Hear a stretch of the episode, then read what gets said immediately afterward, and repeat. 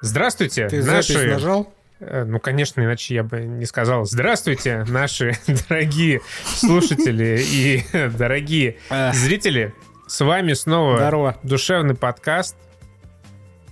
Да, ты ждешь от меня какой-то реакции? Да, я если думал, Ты сейчас, сейчас аплодисменты шуткой Денис, как всегда, вот поддержит меня, не разочаровал. Сегодня у нас в программе, во-первых, э, благодарность всем тем, кто поддерживает нас на Бусти, Патреоне, ВКонтакте и Apple подкастах. А кроме того, на повестке дня у нас Лунный рыцарь, Overwatch 2, Warhammer 40 тысяч Chaos Gate Demon Hunters, а также трек Туйоми. Максимально геймерский выпуск подкаста. С чего же, Денис, на твой взгляд, нам стоит начать сегодняшний день? А, ну, возможно, стоит с кинематографом разобраться сразу же. Давай, разбираемся с синематографом. Новый лучший фильм Марвел после предыдущего лучшего фильма Марвел. Такое звание я присуждаю шестисерийному фильму с э, уважаемым артистом Оскаром Айзеком в главной роли под названием «Лунный рыцарь» в оригинале «Moon Knight». Я его капец не хотел смотреть, но что-то хайп все-таки заставил меня это сделать, потому что людям Не внезапно... Не хайп, не хайп заставил Дениса это сделать.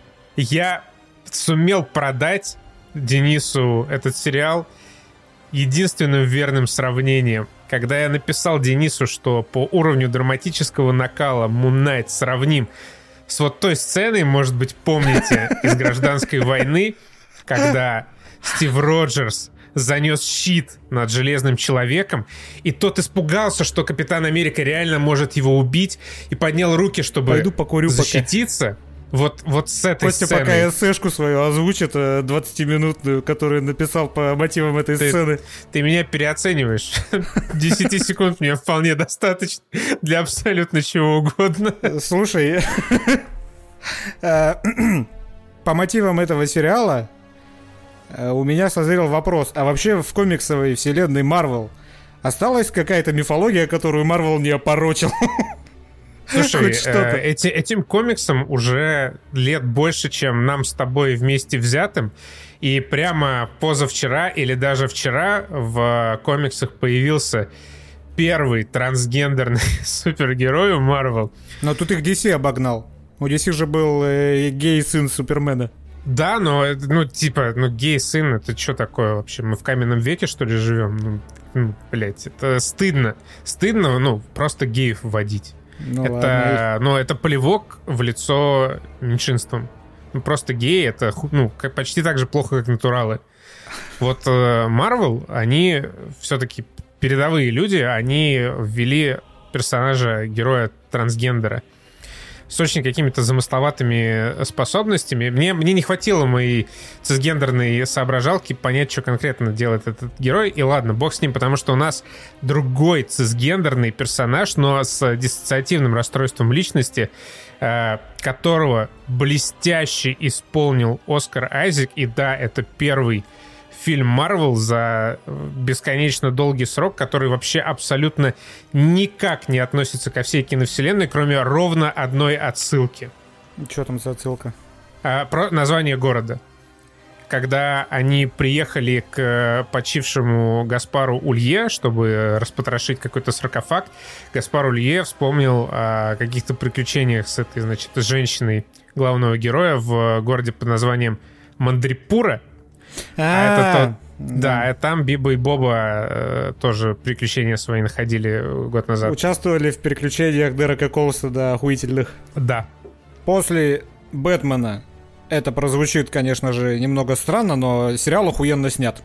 Просто чтобы, опять же, мы сейчас разделяли вот эти вот уровни, я сейчас ладошками показываю где-то над головой вот Бэтмен, а где-то вот на уровне носа Moon Knight. Но э, в то же время все остальное марвеловское, что выходило на Disney+, это по качеству съемки где-то у меня вот э, там, где мозоли на пятках. Не, погоди, погоди. Хоукай был нормально снят. Там были Нет, даже... Хоу- Хоукай снят обычно, но он просто сюжетно смешной, веселый, харизматичный, но вот Там по съемкам была это... целая одна хорошая экшн-сцена, когда они в тачке ехали по Да. дороге, и там потом эти стрелы и тыры-пыры. Там была вот ровно одна хорошая экшн-сцена, а здесь целиком от начала до конца есть просто охуительная пятая серия. Я еще до пятой серии думал, типа, ну окей, да, есть что-то прикольное, но, конечно, ну такое себе, хайп, хайп, перехайп, как обычно. Э, я уже даже готов был ругать этот сериал. Но потом случилась пятая серия. Это та, которая, если я сейчас не путаю, по-моему, пятая, та, которая в психушке. Абсолютно верно, да. Это просто охуенно. Вот как это все подано, как это все разворачивается. Вот помнишь, э, мы обсуждали, когда пару подкастов назад игру-то э, Ghostwire Tokyo, я тогда сказал, что ну наверняка вот м- по этой теме, когда у тебя в одном теле э- замкнуто два сознания, есть куча крутых там книг, фильмов, чего угодно, вот это как раз один из них. Этот сериал, он как раз про этой теме, про то, как уживаются две сущности в одном туловище, и вот здесь вот их взаимоотношения и интрига вокруг того, как они там появились, и вот это все-все-все, оно охуенно раскрыто на протяжении всего сериала, и в частности в пятой серии. Ну там просто взрыв, ну, разрыв мозга не в том плане, что это что-то гипер неожиданное, и никто никогда такого не делал, но это просто снято очень хорошо. Вот это прям сконцентрированный кинематограф в шестисерийном сериале в единственной серии. А сыграно как Оскаром Айзеком вообще. Вообще отлично. Айзек вот кто, кто бы мог подумать, э, человек вот за... Ну, ради роли в, казалось бы, типа Марвел хуйне, выдал, по-моему, один из лучших вообще своих перформансов в карьере. Прям вообще супер. Э, э, коротко вообще, может, кто-то не слышал, о чем сериал. Это, условно говоря, типичный супергерой от Марвел, рожденный там египетскими богами, но с нюансом. Этот супергерой живет в теле человека, в теле которого живет еще одна его личность. Главный герой изначально, как нам показывают, это Стивен Грант, э, работник э, лондонского музея, такой растяпа, неловкий, ему кажется, что он лунатит по ночам и периодически просыпается в каких-то неожиданных местах. И потом оказывается, что в его теле заперт также некий Марк Спектр, э, убийца и вообще крутой чувак, который вот как раз перевоплощается в этого самого Муннайта, который весь такой белый, как бы Бэтмен, но э, более гламурный. И сериал изначально он построен... Там почти на самом деле нет этого самого Муннайта. Есть несколько экшн-сцен. Конечно же, э, есть дежурное CGI месиво в самом финале. Э, было бы еще одно CGI месиво, если бы они на постпродакшене не поленились рисовать там в этого демона. Муннайт там просто летал от ударов чего-то невидимого.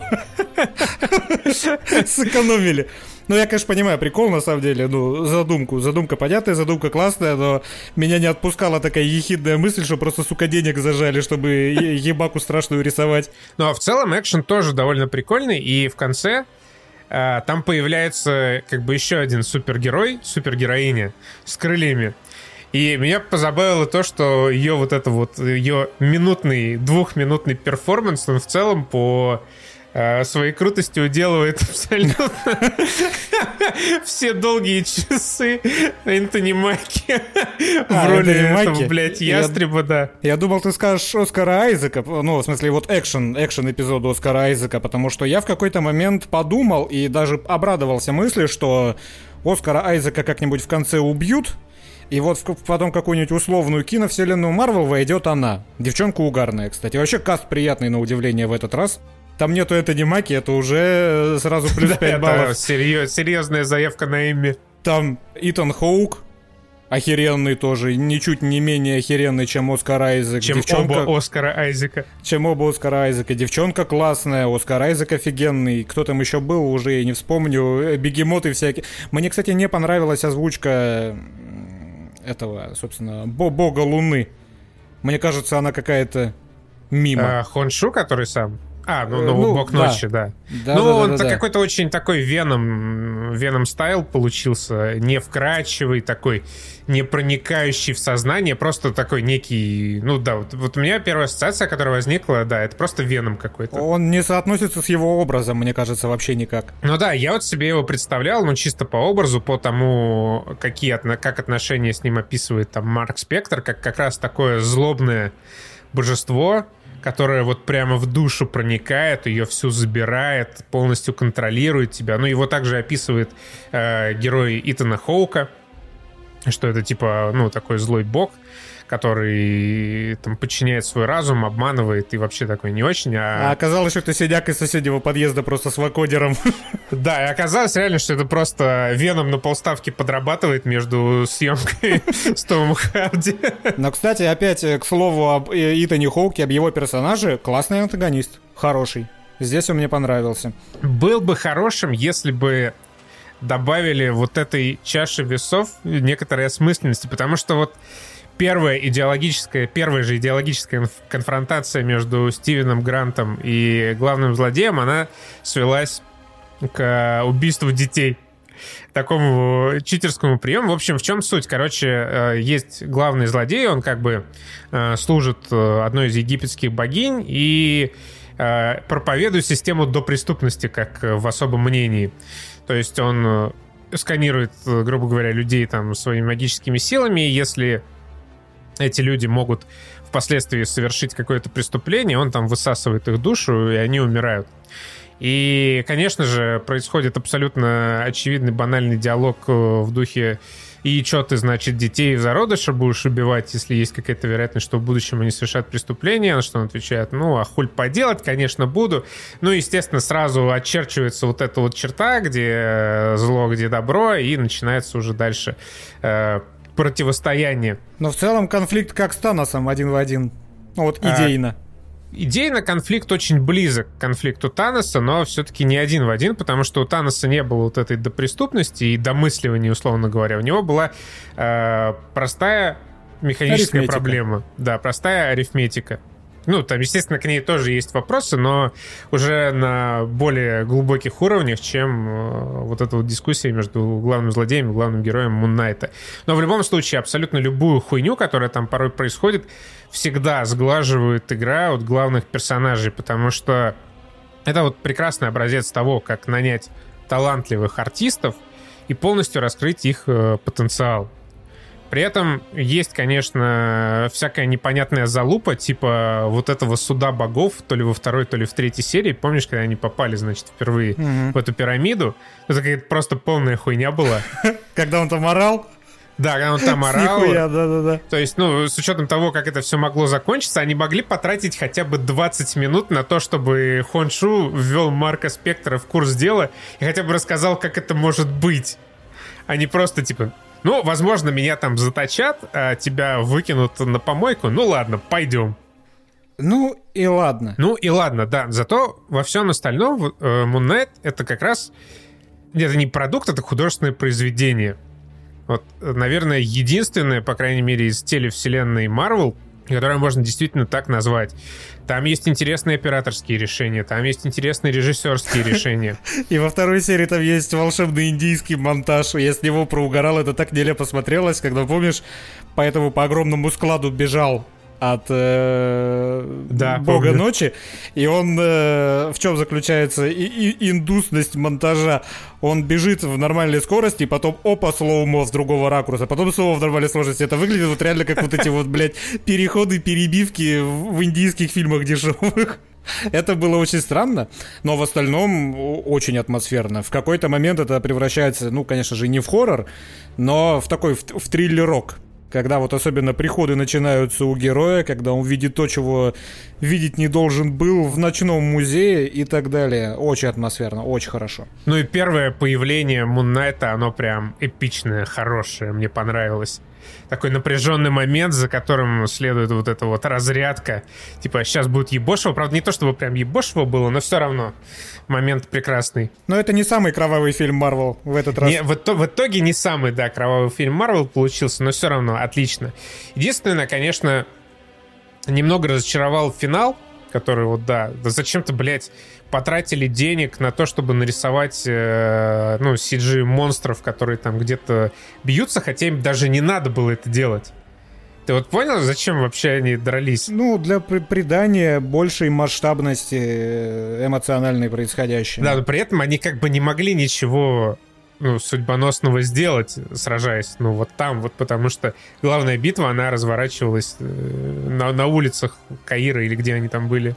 Ну, э, ситуация стандартная. Кевин Фейги пришел, сказал, вы, ребят, что-то дохуя экономные, давайте вот ебанем Ну, как бы да, как обычно. Все, да. все произошло как обычно. Блин, что-то еще хотел сказать, э, из головы вылетело. Монтаж. Я вспомнил еще классную тему монтажа. Это вот этот визуальный эффект и звук, который случается, когда внезапно сознание героя перебрасывается на, там, условно, 5 минут вперед. Когда он едет, как вот э, Стивен Грант в машине, и к нему там уже сзади с ножом или с пистолетом подбирается чувак, такой и он уже, и он появляется дальше по дороге, где-то весь в кровище, сзади труп. Вот этого тема, она очень классно реализована тоже. И причем в, в сериале есть э, небольшая загадка. Мне очень понравилось, что она есть, которая потом, которая позволяет тебе себя разгадать как зрителю. И в конце оказывается, что да, те намеки, которые ты там пытался интерпретировать, ты, скорее всего, интерпретировал абсолютно верно. Это тоже прикольно. Классно, когда сериал, ну, заигрывает немного со своим зрителем. Это прикольно, что оно есть, но э, меня разочаровал сам вот этот факт наличия этого срадого клиффхенгера. Ну, э, послевкусие, опять же, убивает. Убивает немного послевкусия. Мне не понравилось то, что я в сцене после титров увидел. Это было не. Но, не знаю, я как-то спокойно отнес. Есть и есть. Э, мне общее впечатление эта сцена абсолютно никак не испортила. И ну, мне показалось это, в принципе, забавным, что ну, да. пассажир вот появился такой в машине интересный. Балдежно, спору нету. Что интересно, второй сезон Муннайта не анонсировали. Я допускаю, что его могут сразу отправить уже на большие экраны, минуя малые. Потому что, ну, критика вся исключительно хвалебная. Все зрители, ну, условно говоря, все, конечно, в восторге. Мы, как душевный подкаст, тоже ставим лайк. Я не знаю, ну, какие еще нужны Marvel э, Хотя я бы не хотел, на самом деле, Муннайта видеть в этой мультивселенной. Там и так уже полно героев, которые между собой там пытаются... Пусть лучше в Дюне второй появится, да? Да, пусть появляется во второй Дюне. Такая реинкарнация э, Лета Атрейдиса это просто полная сейчас хуйня произошла. Абсолютная хуйня. Абсолютная хуйня, такая же, как трек Туйоми. Да, вот, все, вот теперь правильно, да. Я просто, я тогда еще подумал на Дюне, что, наверное, это какая-то подводка должна быть. Да, так хорошо, молодец. Э, ставьте лайк Денису за эту охуенную подводку. Итак, э, трек Туйоми. Семь часов э, убитый на абсолютную залупень жизни. Блин, причем вот э, мне так не хочется эту игру ругать, потому что, ну, явно какая-то небольшая студия польская делала, наверное, старалась, вкладывала много усилий в дизайн, но такое говно, блядь. Ну, я не могу прям, ну, с уважением, ребят, ну, хуйня, блядь. Короче, это арт-объект. Вот так вот можно это назвать. Причем вот, вот эта стилистика, и игра, если что, это, наверное, как двухмерный слэшер, так, так она, наверное, называется, этот жанр. Сайт-скроллер, что-то такое. Ты сражаешься в двухмерной плоскости, даже в одномерной там прыгать нельзя. То есть ты просто бьешь либо влево, либо вправо. Враги тебя там в, в псевдо 3D могут по-всякому обходить. Но в любом случае Мочилова идет э, вот в одной плоскости. Ты играешь за самурая, это Япония какого-то там года, своя такая э, мифическая, фантастическая. Э, есть элементы, когда ты бегаешь в псевдо 3D с такой фиксированной камерой, когда ты исследуешь мир, ты вот можешь бегать влево, вправо, вверх, вниз, искать какие-то закоулки, что дико неудобно, учитывая, какая камера. Ты во все, что похоже на какой-то закуток, тыкаешься носом и не можешь туда чаще всего пройти. Но когда начинается бой, это вот такая вот одномерная боевая система. И при том, что э, нарисовано красиво, вроде как стильно, изящно, хорошо, эстетично. Да, как пишут уважаемые критики, это э, воссозданный стиль Кадзимы и Маоки, уважаемого режиссера японского. Мы, то, мы как большие поклонники японского кинематографа, безусловно, да. отдаем дань Вообще уважения. всего японского. Да. Но я не знаю почему, такие игры, они должны выглядеть охуенно четко, потому что, ну, вот это, это просецкая система. Это не какой это не Uncharted, где 3D ты можешь в любую сторону вертеть башкой и разглядывать горы вдали. Это вот такая, грубо говоря, с фиксированной камерой, которая немножко движется, э, четкая, выверенная эстетика. Но не видно, блядь, просто нихуя. На последнем босс-файте Я просто уже не мог... Э, последний босс-файт, он простой на самом деле, но я часа полтора на него убил, потому что он не прощает ошибок. Раз, это претензия геймдизайнерам. И второе, все Мочилово происходит на фоне, блядь, пожара, я не вижу просто, сука, нихуя. Я уже выключил все эффекты, все, все эффекты, какие в игре есть, я все поотключал, эту зернистость подключал, этот блум, я вплотную к, к экрану ноутбука прильнул, просто чтобы видеть, когда эта, сука, тварь замахивается на на меня, потому что вообще ни хера не разобрать. И так почему-то выглядит вся игра. Вот вроде четенько, красивенько, но как только ты начинаешь двигаться, как только геймплей начинается, становится сразу да, неприятно. Все смешивается нахрен. И моя самая большая претензия, ну, типа, тут, конечно же, еще есть сюжет и даже диалоги, но об этом даже говорить э, смешно. Это такой пиздец, блядь. Худшая писанина со времен Бля, это худшая писанина перед э, следующей игрой, которую мы будем обсуждать. Просто, блядь, там весь сюжет это две строчки, реально. Точнее, три строчки. Чел, блядь, челик пошел в соседнюю деревню ебашиться с разбойниками. Там, значит, всех загандошили. Пришел обратно, там его деревню тоже замесили, и он начинает свою мстю встречает э, в своем воображении павших товарищей и селян, они ему говорят, вот ты пошел за гордыней там с этими разбойниками мочиться, нас бросил, гори в аду. Он отвечает, бля, ну не. И потом с кем-нибудь пиздится. И так в следующий раз тоже. Просто, ёб твою мать. Причем, ты, кстати, на какой сложности проходил? Там их вроде две? Или я не, помню, не их там дохуя, я проходил на средней, надо было на самой легкой проходить. Вот я проходил на самой тяжелой. Ой, блядь. И, э, ну, потому что кто же знал-то, что там такая ебань будет. Э, но самая большая проблема это как раз геймплей. Потому что вот э, в какой-то момент разработки геймдизайнер ушел курить и не вернулся, блядь. Это вот сто процентов, я в этом уверен. Я уверен, что он не дожил в студии до релиза, потому что это такие, сука, детские косяки. Его уволили, и вместо него взяли еще одного дизайнера по окружению.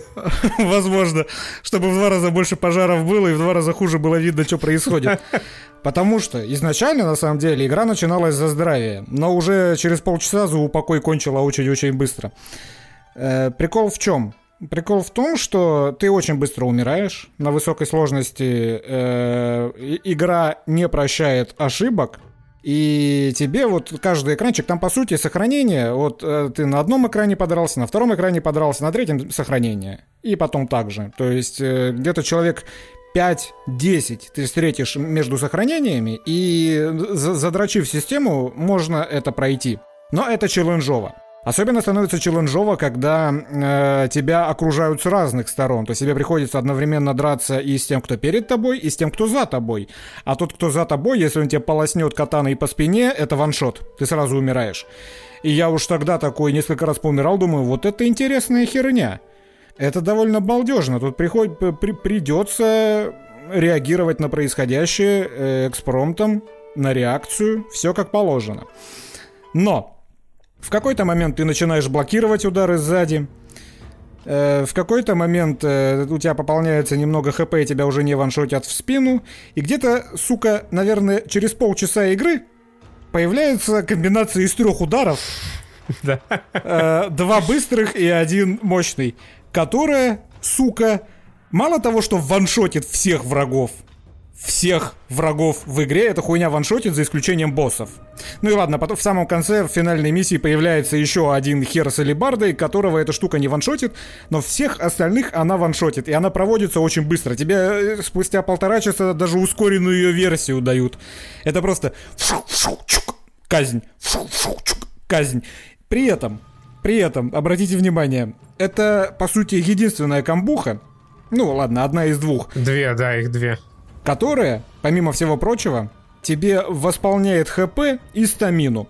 А стамина это тоже важно, потому что вначале ты страдаешь от стамины, тебе приходится э, ретироваться, отходить, выжидать. То есть идет менеджмент стамины. Вот менеджмент. Потому что если ты ее потеряешь, то ты гарантированно труп. Ты не можешь даже удары отбивать в этот момент, и восстанавливается оно гораздо дольше, чем в том же Dark Souls. Но в какой-то момент появляется этот спецприем, и игра кончается. Игра кончается через полчаса. Потому что, когда у тебя есть этот прием, ты, сука, неуязвим. Даже если ты пропустил пару ударов в начале, вот в, в 5 секундах от чекпоинта, ты тут же ее восстановишь и стамину, и здоровье.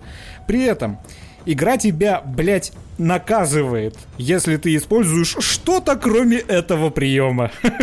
потому да, что... потому что, блядь, регистрация нажатий — это пизда просто. Особенно кувырка. Я, я уже, я понял, как надо играть в эту игру, э, а, в частности, кувыркаться. Тебе нужно не один раз нажать на кувырок, а два, чтобы она, два, сука, точно, да. блядь, зарегистрировала то, что ты его нажал э, игра тебя наказывает, во-первых, тем, что нету абсолютно никакого смысла пользоваться любым другим приемом. Во-первых, он не восстанавливает тебе ни стамину, ни хп. Во-вторых, э, некоторых врагов нужно колупать, ну, типа ударов по 10, наверное, нанося и, им обычных. Они такие в броне выходят на тебя, и нужно там раз, два, три быстрых удара, два больших, развернулся, с разворот, еще, и вот 10 ударов нанес, он умер. Но ты в то же время можешь сделать казнь. И восстановишь себе, блядь, хп, восстановишь себе стамину и сэкономишь еще 10 секунд геймплея. И нервы, самое важное, это нервы сэкономишь, потому что, блядь, вот этот разворот на R, который, это вообще просто ёбнуться, блядь, он не работает в половине случаев.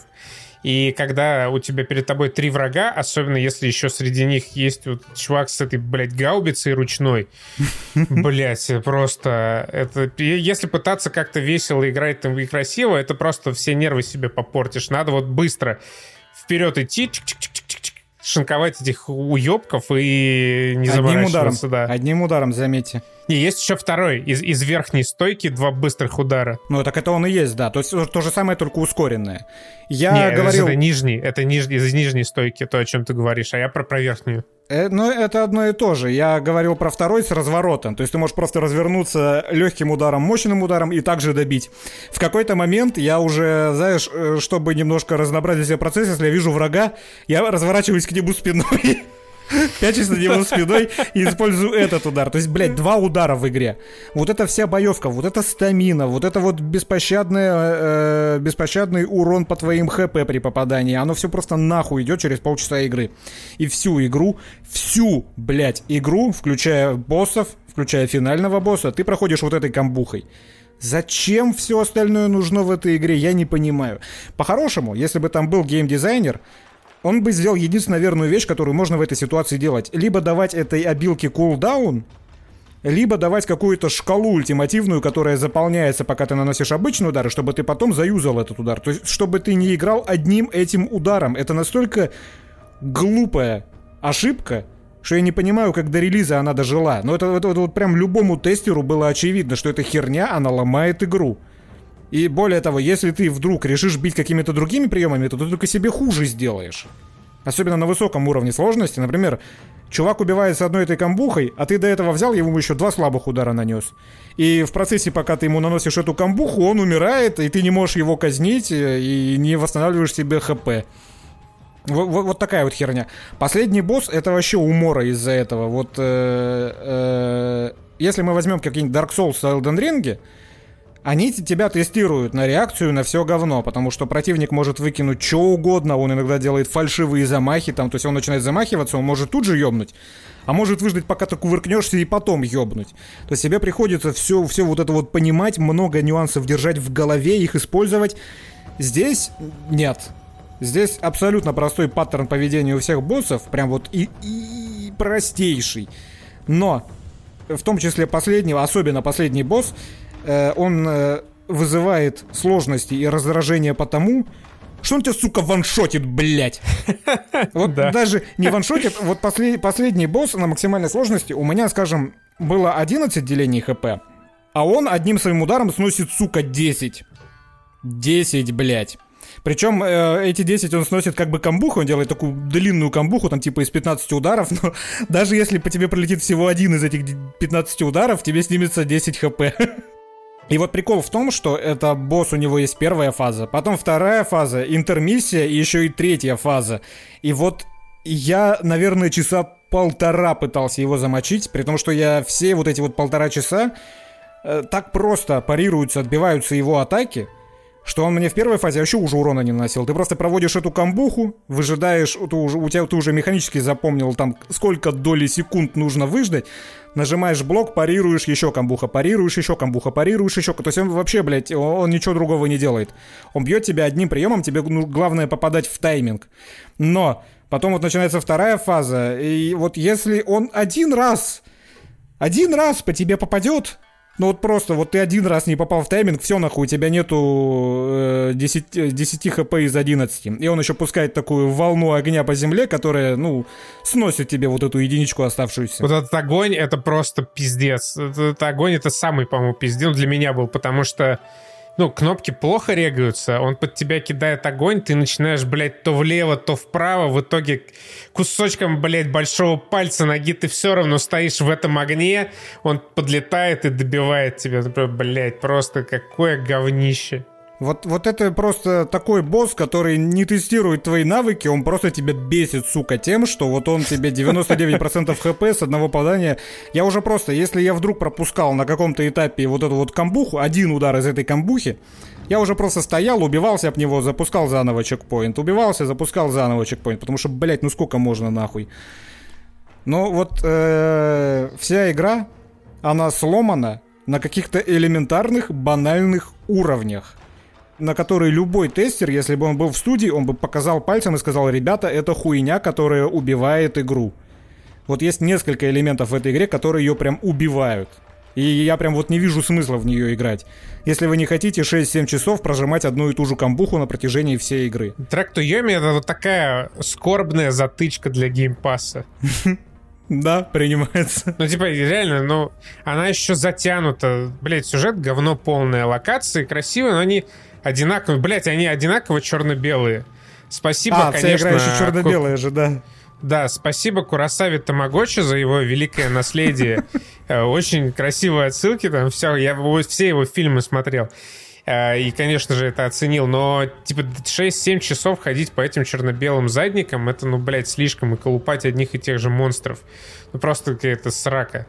При этом в, в плане сюжета там же есть такие места, где ты встречаешь не боссов, а, ну, просто каких-то новых противников, но они тебе очень пафосно презентуются. Типа там, как ты сказал, вот эти вот души умерших твоих бывших товарищей. Ты заходишь в локацию, и они начинают свой спич, блядь. Спич длиной в минуту, на который еще наш протагонист огрызается или не огрызается, а наоборот такой, хм, да, ты прав, что я, у моего мой шиндеру. Вот эта вот херня абсолютно, которая не несет в себе смысла, которая абсолютно неинтересна. Самое смешное в ней то, что тебе очень пафосно, очень пафосно презентуются вот эти вот противники, и ты к ним подходишь и делаешь вот то же самое. И казнь. То есть они в ваншоте, даже они, даже они ваншотятся вот этой вот камбухой из трех ударов. Это так нелепо, блядь. Да, вся игра, она абсолютно нелепая. К покупке строго не рекомендуется. Полное говно. 0 а, из 10. В отличие от Э, в отличие блядь. от Warhammer 40 тысяч Chaos Gate Demon Hunters. Вот это та же самая херня, э, над которой я стебался, когда мы разговаривали о Call of Duty, Black Ops, Cold War. Сука, сколько, блядь, подзаголовков и заголовков вы будете пихать в свои игры? Ну зачем вот это вот месиво? Типа, я не знаю, я, может быть, это как-то важно целевой аудитории. Я вот не знаю, нахуя мне, блядь, мне Chaos Gate ни о чем не говорит, ну ладно. Но была такая название. игра в 98 году. То есть, э, вместо просто того, чтобы назвать ее Chaos Gate 2 или просто оставить Chaos Gate, ну, типа, 25 лет прошло, кто бы не вспомнил. А, хотя, кстати, может, там еще в 15 году какие-то игры были, я тут наугад говорю. Да может, да, блядь, ну без Chaos Gate, просто, блядь, Demon Hunters. Что вообще? Что вообще за устроили за пиздец, блядь? Это, да я, дум, я уверен, название придумал сценарист, тут любитель, блядь, графомании ебучий. Его, его два слова, одно слово в названии его не устроило бы, я абсолютно уверен. Это стопудово он придумал эту хуйню. Короче, вышел новый XCOM, но с нюансом. Во вселенной Варха... И я наконец-то разобрался в Вархаммерах. Сейчас объясню. Да ты чё? Я понял. Короче, есть два Вархаммера. Один — это фэнтезийный Вархаммер с главными врагами крысолюдами, это в котором мы играем Vermintide, плюс э, Total War Warhammer, такая типа обычная фэнтезия, нормальная. Вот это А сейчас есть- срыв покровов от Костяна. Да, а есть второй Вархаммер космический, вот это ультимативный столб инфантильного гомосексуализма. Я, я не знаю, как еще можно это охарактеризовать. Это просто, это вот эти вот персонажи, то, что они своими ртами произносят, это настолько постыдная для восприятия хуйня, что я когда играю в Daemonhunters, я оглядываюсь, не наблюдает ли за мной кот, потому что мне, блядь, даже перед котом стыдно, что я в это играю. Ну, что я это воспринимаю. Потому что играть в Demon Hunters охуенно круто и весело. Это новый реально XCOM, не стыдный, крутой, затягивающий просто на 100%. Я сегодня вот несколько часов сидел, прошел там жопу разрывающую миссию в абсолютном восторге. Просто кайф, чистый кайф. Но... Но это Вархаммер, это надо учитывать. Не, я тоже, я сроду же не играл, и ничего, ясен хер, не читал по Вархаммеру, никаких фигурок у меня не было. Это буквально первое, что я во вселенной 40k попробовал.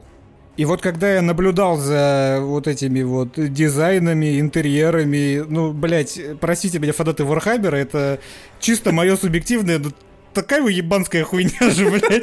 У них космический корабль э, в 41-м Какой-то готический тысячелетии. дворец, блядь, Да, летающий. Они там, сука, они... в- Это вот эм, эм, инквизиторша, которая делает весь research, Анимешная Она- баба.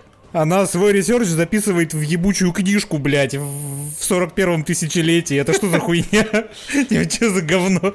Ты видел? Ты видел? Ты рассматривал одеяние вот этого вот э, главного... Да, я читал всю эту залупу, которая у него написана. Просто какой-то зэк из э, русской глубинки пришел, такой у него вместо татуировок всякая херня на- написана на его этих, блядь, доспехах. Домус, Викунус, блядь, Хаммер, блядь. Да там что-то типа экстерминатус демонус, какая-то латынь. И мне больше всего понравилось во всем этом вот ансамбле. Это то, что у него на, по-моему, правом вот этом вот наплечнике написано просто, блядь, слово «сталь». Я не знаю, может, это какая-то фракция во вселенной Вархаммер, но мне, как человеку вне контекста, блядь, у них, походу, просто латинские слова, которые они знают в 41-м тысячелетии, кончились, они просто ебанули сталь, блядь. Я думаю, знаешь, сценарист был очень глубоко погружен в разработку и продвижение. Он посмотрел на дизайн, такой 3D-модерировал. Так, подожди, подожди, подожди. Не хватает смысла этому персонажу. Пиши Сампл текст сталь. ебанул. Пиши сталь. Причем Просто на, какое говно. на том же предплечье, над вот этой надписью, ты видел, что там у него? Бля, я не помню, я просто их еще кастомайзил этой залупой всей.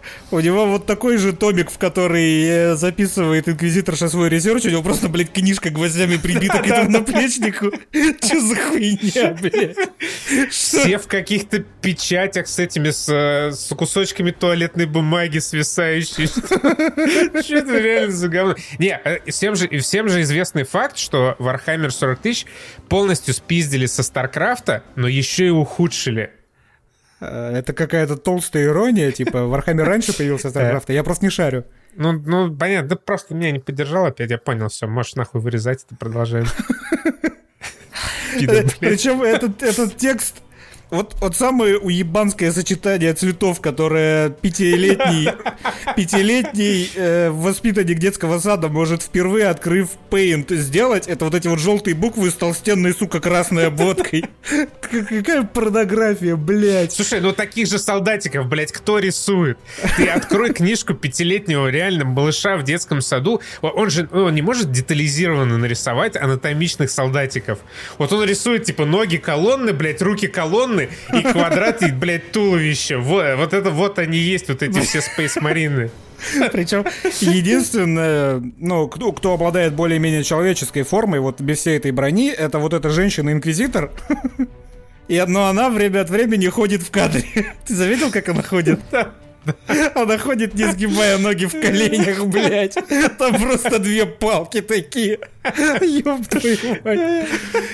Ой, но, несмотря на всю вот эту вот вархаммерскую порнографию и дешевые анимации, Игра охуительная. Бро, это одна из двух лучших игр в этом году, которые уже вышли. Первая это Э, Киберпанк, вторая Demon Hunters. э, Это XCOM. Вот смотри, э, ты не играл, надо полагать, в Gears Tactics. Нет. Вот, э, по сути, наверное, все, что э, пошаговая тактика, это, блядь, XCOM в каком-то виде. Но вот Gears Tactics, это был прямо вот XCOM на минималках. То есть там прям вообще не было ни хрена. Вот у тебя нормальная, вполне э, задорная тактическая составляющая. Но вот не менее важная стратегическая составляющая XCOM там была кастрирована просто до нельзя. В Gears Tactics, я вот не помню точно, какая там была система, то ли э, вот мисс... для того для продвижения по миссиям нужно было э, то ли их проходить вручную, то ли пропускать, то ли там был какой-то автобой. В общем, что-то, что позволяло тебе не играть в эту игру для того, чтобы ее пройти, там было. И вот однообразие локаций, одно, однообразие заданий меня под конец прохождения Gears Tactics уже заебало настолько, что я просто скипал эти миссии. Вот я не помню, какая точно там система скипа была, но это можно было сделать. Я просто скипал, э, э, жертвуя солдатами, быстрее, быстрее, быстрее, чтобы уже наконец финальный босс и все. Потому что стратегической составляющей не было. Ты толком не чувствовал импакта от того, что ты делаешь между тактическими заданиями, и тебе вот это все надоедало. Здесь э, они взяли от XCOM гораздо больше. Почти все взяли. И, на самом деле я не знаю, возможно, XCOM сам у кого-то спиздил эту систему. Я не знаю, кто у кого что спиздил. Но вот просто в 15-м, там, 18 году я поиграл в XCOM, или когда они выходили, а сейчас я поиграл в Demon Hunters, и Demon Hunters для меня воспринимается как чистая копирка XCOM, вот, блять, один в один абсолютно. Там тоже к, к нам, к игроку, обращаются как к командору, глядя вот да. гля- глядя в камеру, у тебя точно такая же есть э, менюшка строительства, менюшка изучения, бараки, вот это вот, все, вот эта вся херня у тебя есть, Тебе по сути, точно так же надо время от времени отчитываться перед ООН. Да, тебе надо отчитываться перед ООН, время от времени у тебя на глобальной карте возникают три каких-то события, на одно из которых, в редких случаях на два из которых ты успеваешь. Соответственно, на то, там, где ты не успел, ты не получаешь награду, и там повышается уровень заражения, блядь, чисто XCOM. Вот просто один в один. Формулу они слезали подчистую. Но этой игре не хватает глубины XCOM. Даже взять банальное вот то, какие у тебя могут оказаться бойцы. Вот в XCOM была бр- броня, которая позволяла тебе летать становиться невиди- невидимым. Во втором XCOM были прям вот натуральные, как бы уникальные герои. На самом деле они не были уникальными, их можно было сделать больше, но условно. Те, которые отличаются от стандартного ростера. От трех фракций у тебя были абсолютно уникальные э, персонажи. Можно было, блядь, в лабораторию отдать кого угодно, чтобы из него псионика сделали, и он вот раздавал вот своими телепатическими обилками пиздюлей. Можно было э, дрона себе сделать. В первом XCOM можно было сделать вот такого огромного, ну, какие здесь, по сути, все, вот такого огромного меха, блядь. То есть там было очень много всего, и это все было очень классно сбалансировано внутри стратегической системы и очень здорово пересекалось с тактической. Поэтому XCOM это просто, блядь, номер один. Лучшая тактическая игра. Э, Я это говорю с высоты четырех пройденных тактических игр. Но видишь, здесь пошли немного другим путем. Здесь э, вот это вот разнообразие как бы вложили в твои руки и в табличку Excel. Когда у тебя есть один какой-то конкретный герой, и у него достаточно обширная ветвь э, дерева развития. И ты сам выбираешь, куда его направить. Я, например, там одного себе чела вкачал в телепортацию максимально и в э, максимальный крит урон от ближнего боя. Я его закидываю сразу в тыл противника, он там сразу с одного удара всех разъебывает, и нормально, отлично. Там ап- апотекарий один у меня есть э, с сервочерепом, который постоянно вежливо достает из головы неприятелей их семя, забирает, ну и там Всеми их товарищей. да, изо рта извлекает. О, простите мой подростковый Но юмор. Это, это, это Warhammer, ну, типа, мы Да. тут ни при чем. -то. Это же, ну, ну как, вот эта вот гомосексуальная тема, она сквозит вот прям в Warhammer е. Ну, это не мы придумали, это вот так в игре. И э, здесь для того, чтобы твои солдаты были максимально разнообразными, максимально эффективными, тебе вот надо посидеть и подзаебаться с, таби- э, с табличками Excel, потому что у пушек там тоже свои разные статы, у брони тоже свои разные статы, которые там влияют на перки, эту броню тоже можно прокачивать по-разному. А вот и смотри, так далее, и так далее. Смотри, тебе какой контраргумент? Нет. Ну, то есть, э, это все есть, это все есть, но эта игра, она э, не достигает глубины XCOM ни в коем случае. Не, я, если что, я не спорю. XCOM — это XCOM. Просто я к тому, что в Warhammer, он на самом деле достаточно разнообразен, и более того, если правильно не прокачиваться, можно даже столкнуться с проблемами, а может даже с непроходимостью, хуй знает. Просто сделали чуть иначе и не так пиздато. Да, они сделали чуть иначе, и во многом э, в тактическом плане эта игра работает лучше. Например, вот эта система Overwatch, которая здесь, такая же была в Gears Tactics. Наверное, где-то еще была. Если в XCOM ты нажимал Overwatch, ты стрелял по кому угодно, там кто-то, блядь, показал пятку из-за ящика, и ты начинаешь по нему стрелять, хотя ты сроду по нему, естественно, не попадешь, потому что, блядь, там одна пятка торчит. Здесь ты выбираешь вот конусную зону перед собой, и вот именно если в эту конусную зону зайдет противник, тогда ты по нему начнешь стрелять. Это классно. Что меня безумно порадовало, вот э, о мелочах начинаем говорить. В XCOM постоянно, блядь, что первым, что во втором, была вот эта срань, из-за которой э, тебя очень напрягал режим Терминатора, например, где ты умираешь. ну, Разрушение? где, где- где нету сохранения. Нет, не разрушения. Это вот, когда вот, знаете, уже все ходы, кроме двух членов отряда, вы потратили. И вот один из этих двух делает шажочек вперед, засекает противников, и начинается бой, и у тебя, сука, есть всего один персонаж, у которого есть всего один ход, ну, чтобы, блядь, э, ну, перед тем, как противники начнут атаковать. Это что за, простите меня, хуйня? И хорошо еще во втором XCOM появились всякие там э, чуваки с инвизом, разведчики, которых можно отправлять вперед и не бояться. Здесь э, довольно изящно эта проблема решена. Ты бежишь вперед, и вот в тот момент, когда ты замечаешь врага, враг замечает тебя, у всех твоих персонажей сбрасываются все потраченные очки, то есть ты начинаешь на своих условиях всегда бой. Ну, конечно, может оказаться такое, что ты слишком далеко одним упиздавал вперед, и все остальные очень далеко за тобой, но тут уже нужно просто Ну, аккуратнее это, действовать. кстати, тоже э, решается с э, тактикой проблема, потому что есть там э, специальные исследования, которые, например, позволяют тебе телепортнуть в одну зону сразу всех своих э, бойцов. это сраная имба.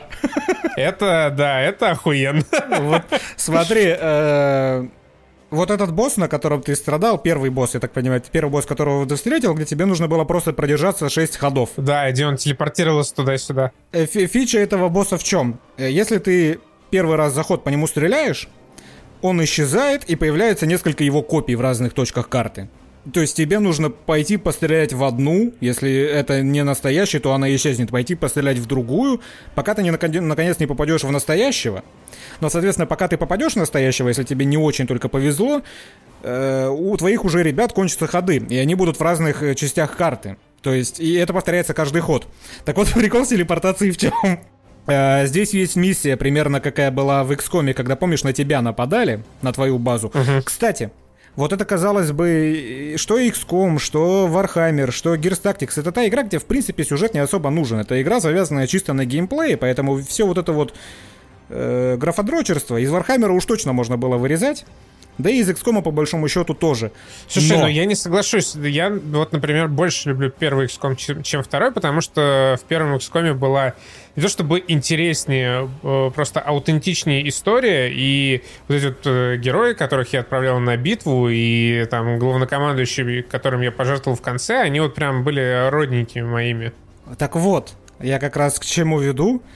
Несмотря на то, что эта игра в принципе не подразумевает какой-то сторителлинг, ну такого формата игра, но какая же охуенная, я сейчас пересмотрел ее на ютубе, какая же охуенная была вот эта вот кат-сцена, когда на твою базу нападали. Это прям один из лучших, наверное, видеоигровых experience ов в принципе. Ты помнишь ее? Конечно, помню. Когда сигналка, когда вот этот вот централ, на него нападают, он бьет нахер по столу, оттуда выезжает пистолет, он его берет, мутузит другого чувака. Слушай, да сколько пафоса, сколько музыка крутая. Вот это, это прям такой был правильный, здоровый, концентрированный пафос, и ты сидишь просто слюной истекаешь. Так охуенно. Так вот, здесь тоже есть э, такая же миссия. В тебя, короче, в твой вот этот дредноут просто тараном врезается какая-то хуйня космическая. Ну, и все, и начинается вот эта вот оборона. Так прикол в том, что сейчас э, немножко углублюсь. Эта оборона, она против того же босса. То есть там этот босс, там куча неписей, к тебе каждый, э, как и в XCOM, каждый ход к тебе присоединяется еще по одному оперативнику из твоей команды. В какой-то момент, типа, ходу на седьмом, вас уже, соответственно, 7 штук. Инквизитор и 6 твоих бойцов. Так вот, э, штука, ломающая баланс, примерно так же, как ломал вот этот казнь в э, трек Туйоме. Э, я страдал, как и ты, я страдал в первый раз, когда появился этот босс, я, я сохранялся, перезагружался, переигрывал ходы. Это было очень сложно. Здесь, короче, на шестом ходу примерно начинается твой ход. Ты бьешь по этому чуваку раз, стреляешь, даже, скажем, по всем четырем иллюзиям тратишь на это четыре хода, в итоге последний оказывается правильный. И что ты делаешь? Ты эту стратегему юзаешь, телепортируешь просто всю ораву нахуй к этому боссу, а он, я напоминаю, э, размножаться может только один раз за ход. И вот эти вот семь твоих молодцов, они начинают его просто нещадно пиздить, потому что они все рядом с ним оказались с помощью этого телепорта. Это прям получается, знаешь, сцена из финала второго сезона «Пацанов», финальная сцена из э, Death Proof Тарантино, когда просто ногами нахуй бедного бога какого-то там бог ада мочи говна просто пиздят его толпой. Вот такие вот херовины бывают. Кстати, что меня бесит, чему я был несказанно рад в, во втором XCOM, там, когда ты собираешь себе отряд для того, чтобы идти на операцию, есть абсолютно волшебная кнопка – которой не было в первом XCOM и которой нету здесь, в Warhammer е. Это кнопка «Снять, сука, все обмундирование, блять, со всех». Она настолько полезна, что это невозможно описать словами. Здесь каждый раз, когда ты отправишь кого-то на миссию, начинается вот это вот наряжение своих бойцов в доспехи с чего? С того, что ты снимаешь сначала все, блядь, со всех. Ты заходишь в каждый слот, ты надеваешь вот на одного бойца каждую шмотку, чтобы она снялась с кого-то предыдущего, пока ты не снимешь, сука, все вообще со всех, и потом ты начинаешь расфасовывать по карманам это обмундирование заново. Потом ты начинаешь вспоминать, блядь, кого ты под что затачивал, какую пушку ему надо дать. Да, ты открываешь там сначала его отделки и да, смотришь, и, что у него выбрано. Да, потому что там нет элементарного окна информации, где было бы написано, какие обилки ты ему прокачал. Тебе надо провалиться сначала в меню с этими обилками, посмотреть, посмотреть, тот ли это боец, которому ты хочешь вручить определенную пушку, потом вернуться на, в меню обратно, потом перейти, блядь, в меню брони, раздать ему броню, потом я нахуй забываю, что это за чувак в итоге, снова возвращаюсь, смотрю, какие у него перки, и потом уже иду раздавать ему оружие. У меня просто такое ощущение, что геймдизайнеры, и вот во времена первого XCOM это не понимали, и сейчас в а, они считают, что ты как вообще действуешь в подобных играх? Ты какую-то классную броню находишь, цепляешь его на тому, кому она больше всего подходит, и больше, блядь, его не трогаешь. А если он у тебя с критическим ранением в больничку попал на 40 суток, что, ты оставляешь ее там, получается? Так они считают. То есть Объясняю, эти игры работают так. На каждую миссию, на которую ты идешь, ты надеваешь, сука, лучший шмот, который есть у тебя на базе. Как на свидание. Как на да. первое свидание. Поэтому таким играм нужна кнопка снять все со всех. Потому что если ты... Я сейчас объясняю просто почему. Потому что если ты на какого-нибудь там условно третьего по счету бойца кликаешь, открываешь менюшку с его доспехами, видишь пиздатый и видишь, что он занят кем-то еще, и ты не помнишь, кем он занят. Может, тем, кому ты только что до него ее вцепил, или тому, кто сейчас в больничке валяется. Поэтому ты выходишь оттуда, смотришь на ники там вот этих своих персонажей, кто, где, на ком эта броня сейчас нацеплена нахрен. На том, кто с тобой на задание рядом идет, или на том, кто сейчас вообще недоступен и где-нибудь на другой миссии находится. Вот такая кнопка нужна всем тактическим играм, безусловно. Э, что касается, э, возвращаемся к геймплею. Здесь не настолько репетативные миссии, какие были в Gears Tactics, но здесь, к сожалению, и очень мало срежиссированных веселых заданий, какие были в том же XCOM. Например, в легенда... ну, это, конечно, самое, наверное, легендарное. Помнишь, в первом, по-моему, XCOM, когда ты где-то на северах, в Канаде, что ли, ты идешь по пирсу, находишь корабль, и из корабля на тебя начинают вот эти вот э, пауканы здоровые, щетинистые бежать, и тебе нужно съебывать быстро-быстро, потому что да, они бегают да, да, быстрее. Да. Настолько охуенно, и таких миссий было несколько в том же XCOM. А здесь к сожалению, э, по-моему, вообще нету срежиссированных миссий, кроме босс-файтов. Ну, тут как бы игра еще намного дешевле же сделана, чем э, дорогие XCOM. Плюс, я заметил, э, Денис наиграл в 10 раз больше, по-моему, чем я. Мне кажется, у тебя легкий передоз э, этого, блядь, Демон Хантера. Мне, и мне пока очень нравится внимание ко всяким прикольным мелочам в миссиях, например, вот к этим колоннам, которые можно обрушать да. нахуй на врагов, бочки вот эти взрывоопасные, которые можно нахуй швырять в них. Пиздато. Люки от колодцев можно швырять. Да, точно, да, господи, это был люк, просто я швырнул его как, раз в какую-то взрывоопасную хуйню. Очень пиздато. И там есть э, э, крутые мужицкие моменты, но они сделаны немного иначе. Не вот этой пиздатой режиссурой, как в XCOM, а игровыми ситуациями. Потому что, например, самое охуенное, все самое охуенное вот у меня происходит с моим э, имбовым э, чуваком телепортирующимся. Это когда вот э, он куда-то телепортировался, что-то там кого-то замесил, и знаешь, его окружили нахуй со всех сторон, все включили, глядя на него Overwatch. Наступает мой ход, и я такой просто fuck you, пидоры. Телепортируюсь просто за спину и разъебываю их. Вообще прям великолепно. Тут и более того, вот эта разрушаемость, она угарная, гораздо балдежнее, чем в XCOM. И э, я не помню, было ли это в XCOM, но, по-моему, там, в принципе, не было таких карт, где можно кого-то куда-то спихнуть. Здесь ты можешь просто под правильным углом, да. углом бросить гранату, и три человека от нее улетят в пропасть. А причем, кстати, что самое интересное, есть и обратное же действие. Если тебе не хватает очков входа для того, чтобы э, дойти и уебать врага, ты можешь кинуть гранату за них, чтобы их отбросило к тебе, и ты точно да. мог до них дойти. Ну, короче, игра, она вообще очень хорошая, она очень интересная, там масса механик пиздатых, и это вот такой вот XCOM, который, конечно, не настолько дорогой, не настолько проработанный, не настолько глубокий, но с учетом того, что аналогов сейчас, по-моему, не так уж и много, это прям вообще must Есть еще какой-то Phoenix Point, по-моему, так игра называется, но что-то я до нее не дошел. Пару лет назад ее выпустили. Ну, можно будет попробовать, кстати. Я помню Вася, тогда, когда она выходила, два года назад, или сколько там, он сказал, что, наверное, это будет хорошая игра вот через пару лет, когда она патчами обрастет. Warhammer, э, в нем геймплейно появилось э, и доведено до ума много э, крутых штук, которые работают лучше, чем в XCOM. Не все, но многое. Но вот чисто по глубине эта игра, она гораздо менее комплексная просто, чем XCOM. Так что я ставлю ей типа 8 XCOM из 10, но это все равно заебись, потому что XCOM это ориентир, к которому стоит стремиться, и эта игра, она сделала гораздо больший путь, несмотря на то, что это Warhammer, чем тот же Gears Tactics, например. Так что это в любом случае однозначно лайк. И что самое пиздатое, в следующем выпуске у нас будет еще один XCOM. Но в этот раз уже по гетеросексуальному королю Артуру. А, точно, я забыл про него совсем. А, а в этом... А, в этом ЖЖ. Возвращаемся к ЖЖ, да. Мы порадовались э, Warhammer у после японской ЖЖ, и теперь возвращаемся к Blizzard овой ЖЖ. Короче, э, значит, Overwatch 2 совершенно как ну, нет, не внезапно. Мне кажется, всем настолько похуй уже на Overwatch 2. В общем, пару включая недель... разработчиков. Да, включая, да, типа, блядь, что вообще такое Overwatch 2? Если коротко, это балансный патч, который каким-то образом в какой-то момент э, перерос в сиквел, потом из сиквела он опять перерос во что-то непонятное, но просто сохранил название Overwatch 2.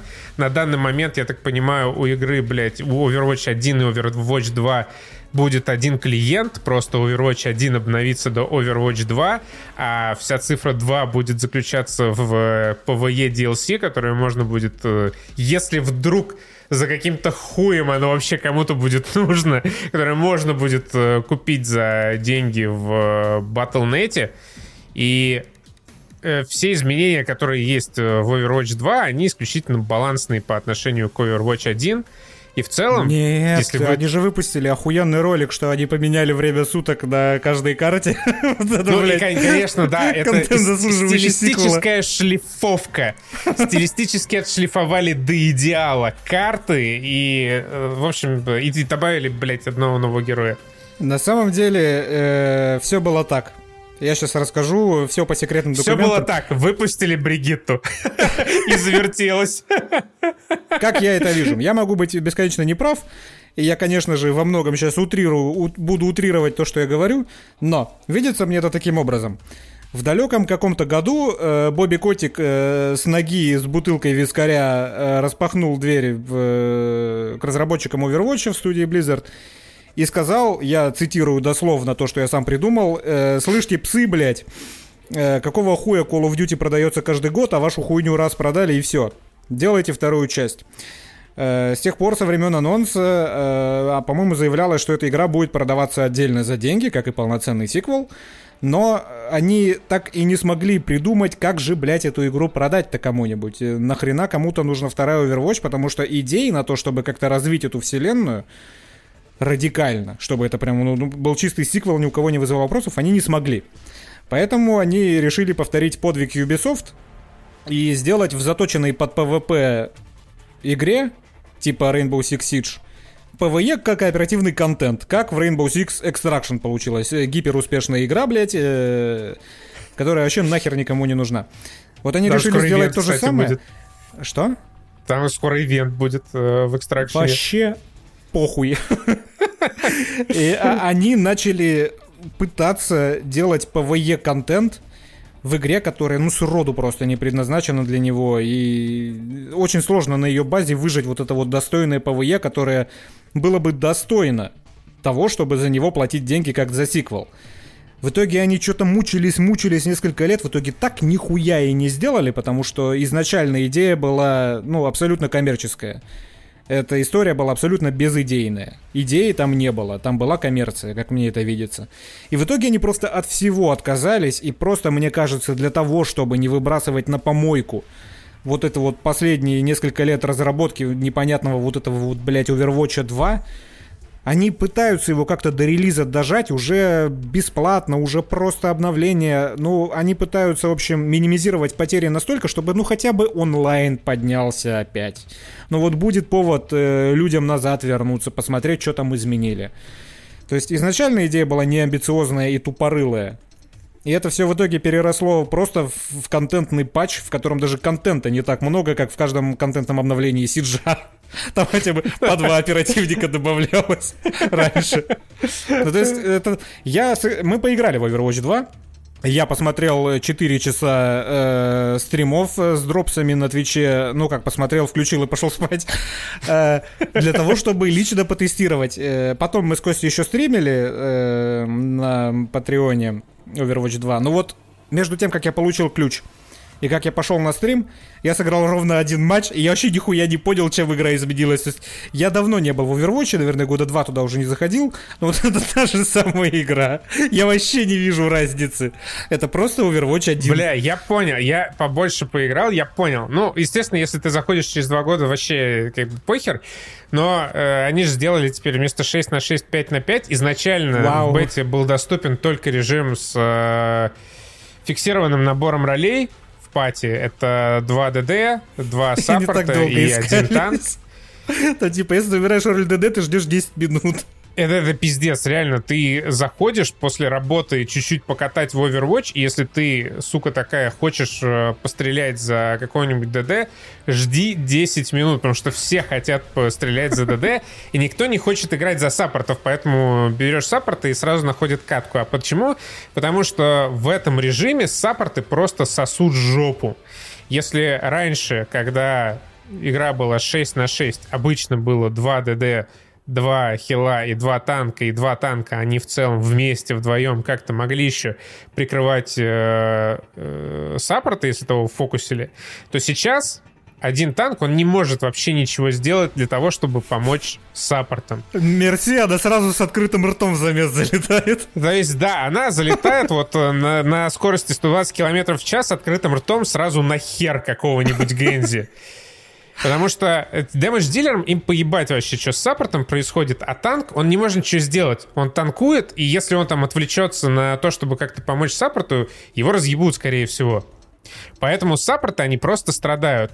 При этом стало меньше к, этого, к контроля, в игре. Убрали всякую, кучу всяких станов, у тебя больше нет вот этой карусели, когда тебя один ослепил, второй застанил, третий притянул, ты по вот это по кругу проходишь, пока адскому, пока тебя не убьют уже наконец из жалости. Здесь такого нет. Здесь э, осталось вот пара станов, Мэй, боль, Мэй теперь э, может э, замораживать только своей ультой. У Макри тоже забрали флеху. Анна э, может э, по-прежнему своим вот этим пистолетом тебя оглушать, и своей ультой можете оглушить Рейнхард, но в принципе вот этого фестиваля эпилептического пиздеца уже нету. Но при этом вот в этом, в, первоначальном режиме, э, в целом стало не так весело играть, если ты хочешь взять какую-то конкретную роль, отличную от саппорта. За танка ты чуть дольше ищешь, ну, умерен, типа 5 минут ты ищешь катку. За Кстати, по-моему, нет, по-моему, как раз за танка ты дольше всего ищешь. Я напиздел. За ДД еще можно, а вот танком, чтобы не, не, быть, не, это не, надо не, ждать. Не, нет, все, ты все правильно сказал. Больше, а, да? Дольше всего ждать надо за ДД, да. Ну ладно. Ну, все хотят, блядь, побегать, пострелять. Ну, что, как бы, что, что, что уж тут поделать? И более того, если вот у вас собрался стак неэффективный, и у каждого есть своя роль, то внутри вот этого стака вы никак не можете э, э, рерольнуть свои роли. То есть вы не можете переквалифицироваться из саппорта в ДД, из танка в саппорт, ну и так далее. Вы, ну, типа, сосете. Если вы начали сосать, вы сосете до конца. Короче, э, не знаю, я не могу сказать, что мне не понравилось как-то. Это просто, ну, тот же самый Overwatch, наверное, для да киберспортсменов. Просто мне нужна цифра 2. Просто это не да. Overwatch 2. Это чисто контентный патч, большую часть изменений которого, скорее всего, ощутят только э, те, кто ебошит в ранкеды и на там, киберспортивных мероприятиях выступает. А в остальном это абсолютно то же самое. В принципе, я как бы желаю Overwatch успеха, но мне кажется, это все какой-то страшный трейн-врек, и вместо того, чтобы 4 года или сколько они там делают Overwatch 2, э, вместо того, чтобы тратить время, уж тем более никому нахер не нужное ПВС, как писал, по-моему, Шрайер, дорогущими катсценами, Лучше бы пилились сезоны, блядь, с батл-пассами. Вот у меня точно такая же, знаешь, э, мысля касательно Фераксиса и Midnight Suns. Вместо... Я уверен, я сроду еще не играл и не щупал и не видел ничего про Marvel's Midnight Suns, который сейчас делает Фераксис. Но я на 100% убежден, я буду рад ошибаться, я признаю, если я ошибаюсь, когда она выйдет, что Warhammer 40k и Demon Hunters лучше, чем Marvel's Midnight Suns. В этом я вот на данный момент убежден. Ну, не знаю, посмотрим. Еще, э, что самое интересное, у меня, блядь, у меня все самое интересное. Всегда причем. Еще, еще новое, да, я все вообще, все, что не скажу, все интереснее. Это как фильмы Марвел. Любой следующий фильм Марвел лучше, чем предыдущий э, лучший фильм Марвел.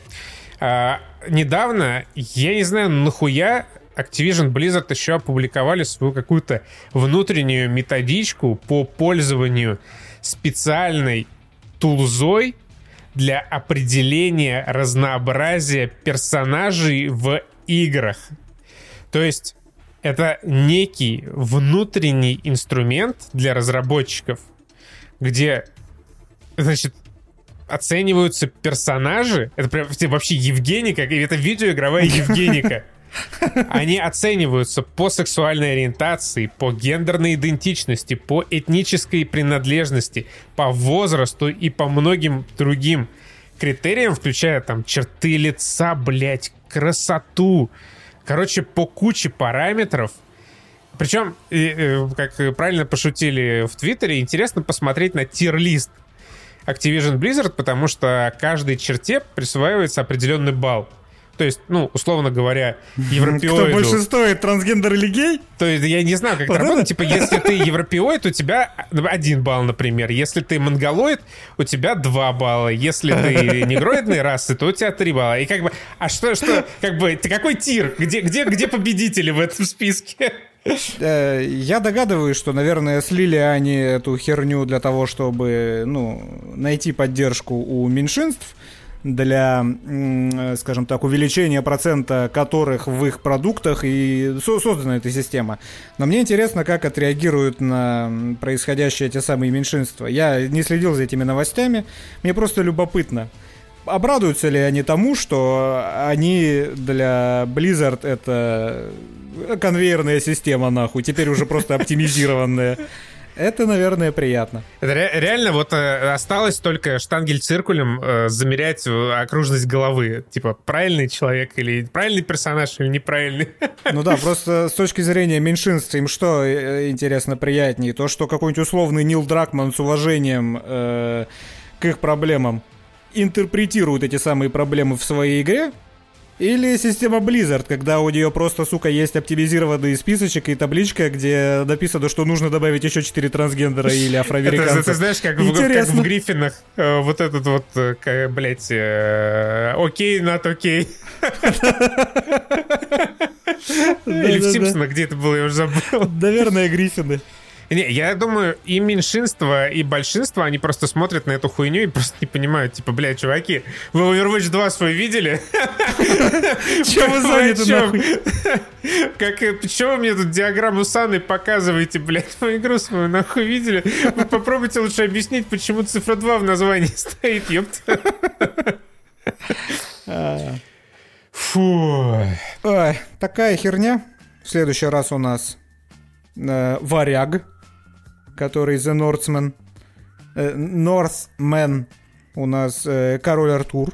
Видеоигра, еще один XCOM. И что-нибудь еще придумаем, что-нибудь еще выйдет, что-нибудь еще появится. Сериал по Хейла там кончился, нет? По Хейла, да, кончился. Я читал там уже драмы какие-то, потому что у мастера Чифа был секс, за которым наблюдала Картана. Фанаты Хейла негодуют, потому что мастер Чиф не оказался инцелом. Они не могут себя больше ассоциировать с персоной. Простите бога ради. Я, я уважаю фанатов Хейла. Хейла хорошая игра. Какая Это просто грязь, шутка. Денис, Это какая грязь. Шутка. Это была шутка. Ну, короче, да, э, э, Мастер Чиф там снимает шлем, ходит без штанов и трахается с женщинами. Фу, какая мерзость. Отвратительный человек. Я немножко перегнул палочку. Мне нравится Нормально. Я, фанат последней части Хейла. Хейла, Вархаммер, Курасава, Миядзаки. Большие фанаты всего этого дела. Короче, э, пока. Пока.